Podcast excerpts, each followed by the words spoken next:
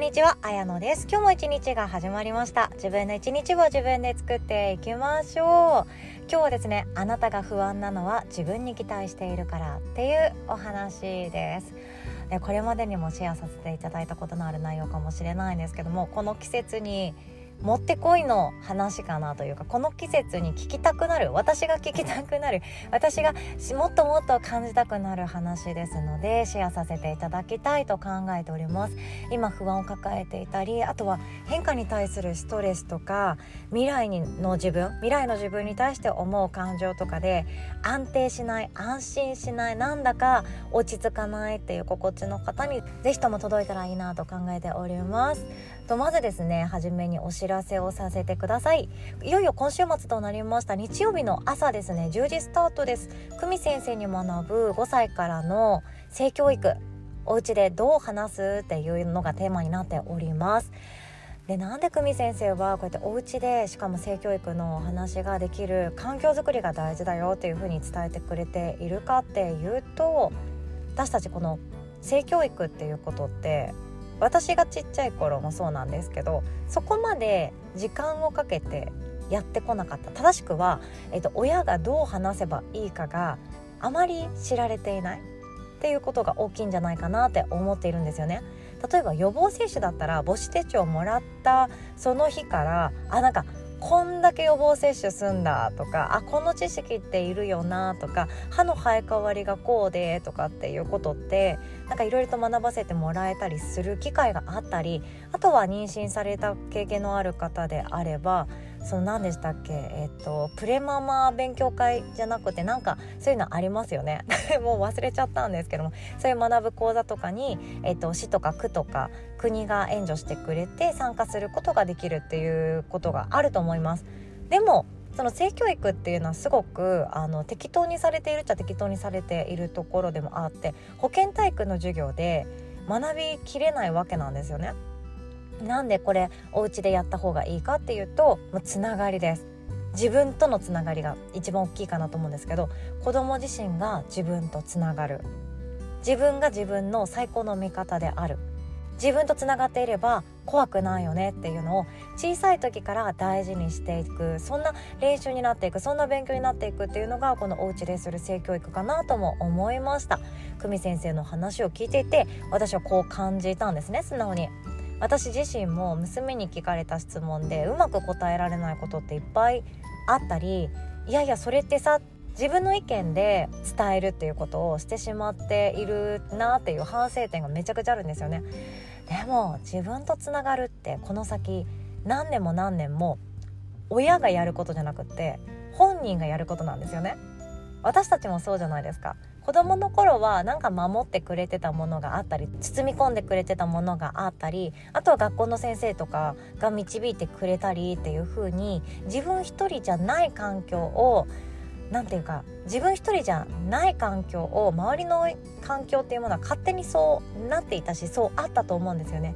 でも社会に出て自分の船を自分で漕いでいく時期が必ずやってくるわけでその時に不安になる私はそれを経験したんですよね自分が自分のことめちゃくちゃ不安。自分とつながってない。自分が何考えてるか分かんない。自分がどうしたいか分かんない。この不安って実はこの小さい頃から知っておいた方が良かった。お家での性教育でどう会話してきたかっていうのがポイントの一つにもなっているそうなんですね。自己肯定感とか自己需要感って言って私は私で OK だったりあとは自己効力感って言ってあの小さな自信って言われてるんですけど私ならできる私なら大丈夫っていうこと？こんな具合に自分のこと自分の持つエネルギーっていうものを最高に出せていくような人間であるっていうことその根底にあるのは食生活であったり性教育であったりっていうようなことになっていくんですね。いくら本を読んだっていくらウェブ検索したって今の自分に一番いいコミュニケーションのあり方ってわからないわけで不安を抱えていらっしゃる方是非ともご参加いただけたらなと思っております。メインはですね幼稚園児であったり小学校低学年のお子さんを育てられてらっしゃる親御さんになってはいるんですけども子ども関連子育て関連保育の、えーと、お仕事をされていらっしゃる方とかあとはこれから出産するから学んでおきたいなっていう方も是非ともご参加いただけたらなとも考えております。すでにご予約いただいている方ありがとうございます。聞きたい内容っていうところのご質問のフォームしっかりと読ませていただいております。そしてしっかりと久美先生にも伝えさせていただいておりますので当日たくさんいろんな不安を解消してもっともっと豊かな世界を一緒に作っていけたらなと考えております。詳細はこの音声の概要欄の URL リンクから募集中オンラインセミナーワークショップ一覧からチェックしてください。お会いできますのを楽しみにしております。ということで本題に行きましょう。あなたが不安なのは自分に期待しているからっていうお話です。でこれマインドフルネス指導者養成講座で一緒に学んでくださった方はだよね当たり前。うんそれがスタンダード自然自然って思うと思うんですけどそう不安っていうのは悪者じゃないんですね。不安っていうものは悪者じゃないですしストレスっていうものも、えーと、悪の敵とかじゃないんですよ。プリキュアでいうその悪いやつメガ病原みたいなそんな感じじゃ全然なくって不安とストレスっていうのは人生を自分が進めている証拠であったり自分でチャレンジしている証拠であったり、まあ、分かりやすく言うと自分があそこの山登りたいって思った山に登ってる最中に必ず不安とストレスってやってくるようになってるので自分がさらなる成長したい高みを目指したいという時に間違いなくやってくるものそれが不安とストレスなんですね。なので不安とストレスがない人生って一見心地よさそうにも思えますし昔の私は不安とストレスのない人生に憧れた時期もあったんですよ。あったんですけど不安とストレスのない人生は平坦です登る山もなければ成長もない平坦な人生っていうのが不安とストレスのない人生なんですね。だから不安とストレスどんな小さなものでも私持ってます。なんだか不安でいっぱいです。ストレスになんか追い詰められそうになってますっていう方。この方々はですねチャレンジしている前進している証拠なんですね。で春っていうのはこの不安とストレスめっちゃ感じやすいんですよ。めっちゃ感じやすくって私もなんだかもこのなんだろうな春のワクワクの季節と緑の生い茂っているアーチのような街路樹となんかそこら辺に可愛い草花が咲いていてで桜の花びらが散っていて風とともになんか私の方にふわっと来て何この決命誌のプロモーションビデオみたいな世界みたいな感じで思う瞬間もあるんだけれどもその一瞬が過ぎるとあ不安だなあストレス来てるっていうふうに思いっきり春の醍醐味を味わっているんですよね。もうそんなそんなのでスタンダードなんですよそれが普通なんですよね。不安の正体それは理想の未来の自分をポイントに置いた時と現時点での自分のその差間距離っていうのが大体の場合不安なんですね。ギャップって言ったりもしますよね。例えば理想の未来の自分像がどうしようかな。じゃあオーストラリアで暮らしているとしましょう。オーストラリアで暮らしていて現地で海を見たりハイキングしたりなんだか自然とつながっている生活をしながらパソコンだけで生計を成り立たせている自由で自然とつながっている心地のいい生き方が未来の理想の自分の在り方だとしましょう。これあの適当に言ってます。適当に言ってます。だったとしたら現時点の自分はじゃあ1日8時間から9時間仕事のために費やしていて通勤手段は電車であってでそして1日の自分の時間なんてほんの1時間あったらいい方で家に帰ったらお風呂に入ってちょっとなんか軽くほろ酔い飲んだらもうくてんって寝てますあ今日も化粧落とすの忘れたで翌朝がまた始まってまた通勤電車に揺られてっていうのを繰り返している平日5日間があるっていう現状の場合このギャップっていうのが不安だったりもします。でこれは莫大な不安すぎたら諦めにつながっていくんですけどもうちょっと身近な不安っていうのもあるんですよね。私が抱いた不安何かというと周りの友達が彼氏でき始めた。やばいぞ。とか。周りの友達が未来のことその将来どんな仕事をするかを考え始めた。やばいぞとかそんな感じかなと思います。周りと比べて私もこういうところに理想の未来の自分の着地点を置いた方がいいに決まっている。じゃそっちに向かった方がいい。でも現状私こんな感じじゃん。しかもなんかそんなにモチベーションとか意志とか気持ちが乗ってないじゃん。え大丈夫？っていう不安。これが重なっていくと大きな不安になりストレスになり自分の体がちょっと崩れていくっていうことになっていくんですね。理想の未来を描いている人だからこそ不安っていうのは持っていきます。本当はこういう働き方をしたいんだけどな。でも今はこの働き方しかできていない自分。不安。本当はこういう優しくって可愛くってゆとりのあるママに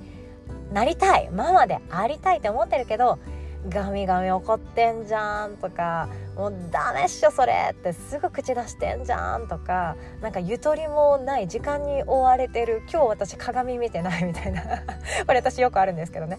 そういう毎日を繰り返している。ああ不安。そして絶望みたいな。そんな形で理想があるから不安があるんですね。理想の未来があるから大きな不安がやってきます。成長したい方向性が決まっている人ほど不安ってやってきます。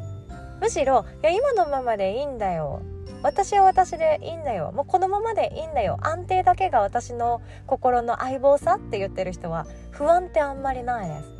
むしろ不安抱かなくってそれが心地いいのであればそのまま終えていく人生が待ってると思うんですよね。でもこのポッドキャスト聞いてくださってる方ってあの結構な割合で挑戦したい方とか前進したい方とか進化したいと思ってる方がいらっしゃるんですよ。いらっしゃるのを知ってます。変わりたい。その心の奥底の声に私そろそろ耳傾けようかなって思ってる方がいらっしゃるのも知ってます。私はそういう方とワークショップとかイベントで出会ってとても嬉しいです。いつもポッドキャスト聞いてますって言ってくださってで私はやっぱりこうやってみたいんです。チャレンジしてみたいんですって言ってくださる方めっちゃ嬉しいなって思ってます。本当に嬉しいと思うんですよね。でそういう方ともっともっと喋っていくといざ始めようと思ったら自分ができるか不安で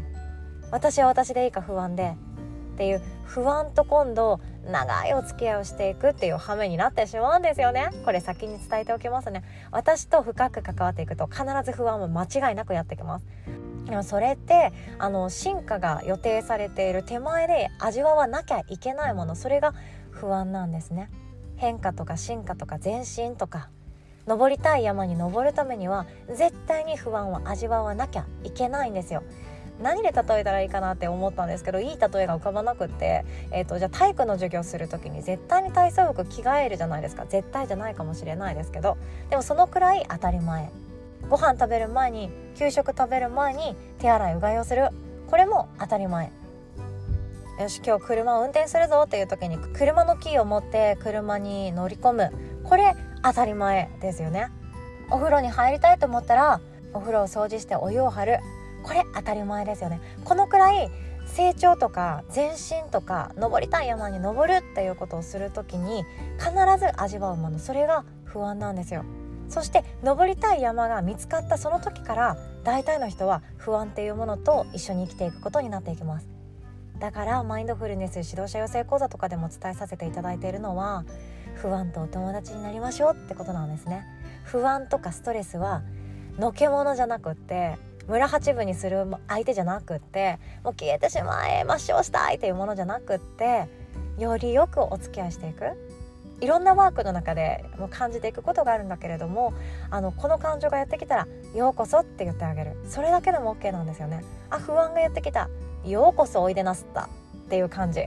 このワークあのまたやっていきたいとは思ってるんですけどめちゃくちゃ心地よくなっていきます。今私も不安です。自分にできることが微力すぎて一日の自分の時間のなさの中で未来ラボの仲間やウェルベジの仲間に期待に応えられるかどうかも不安ででもやるって決めたのは私でやりたいと思ってる自分の本心があってだからやるんですけどね。だからやるって決めてるからこそまた不安がやってきてっていう風になんかもう辛いな辛いなっていう昔の私だったらもうやめちまえな投げ出しちゃおう。もうみんなに頭下げてごめんなさいできませんって言ったら済む話じゃんって言っちゃいそうなんだけれども今の私は違っていてあこの不安もようこそおいでなすった。そっか私に成長が待っているっていう証拠かっていうふうに思ったりもしているんですよね。ちょっとプレッシャーかけすぎているかもしれないんですけど不安とストレスはようこそって言ってあげる。だって自分の行きたい方向性を持っている証拠だからなんですよ。自分が心地よく生きていくそんな方向に一緒に歩いていきましょう。成長していきましょう。ということで今日はこんなお話でございました。最後までお聞きくださりいつも本当にありがとうございます。そして今日あの最後の方話出してしまいましたがウェルビーマインドフルネス指導者養成講座の9月講座が開催予定となっております。リアルクラス実践プランっていうものなんですけどもえっと5月からですね平日の毎週木曜日朝9時30分スタートのコースと日曜日の朝7時スタートのコースがございます。どちらも日本時間でございますので海外の方も大歓迎でございます。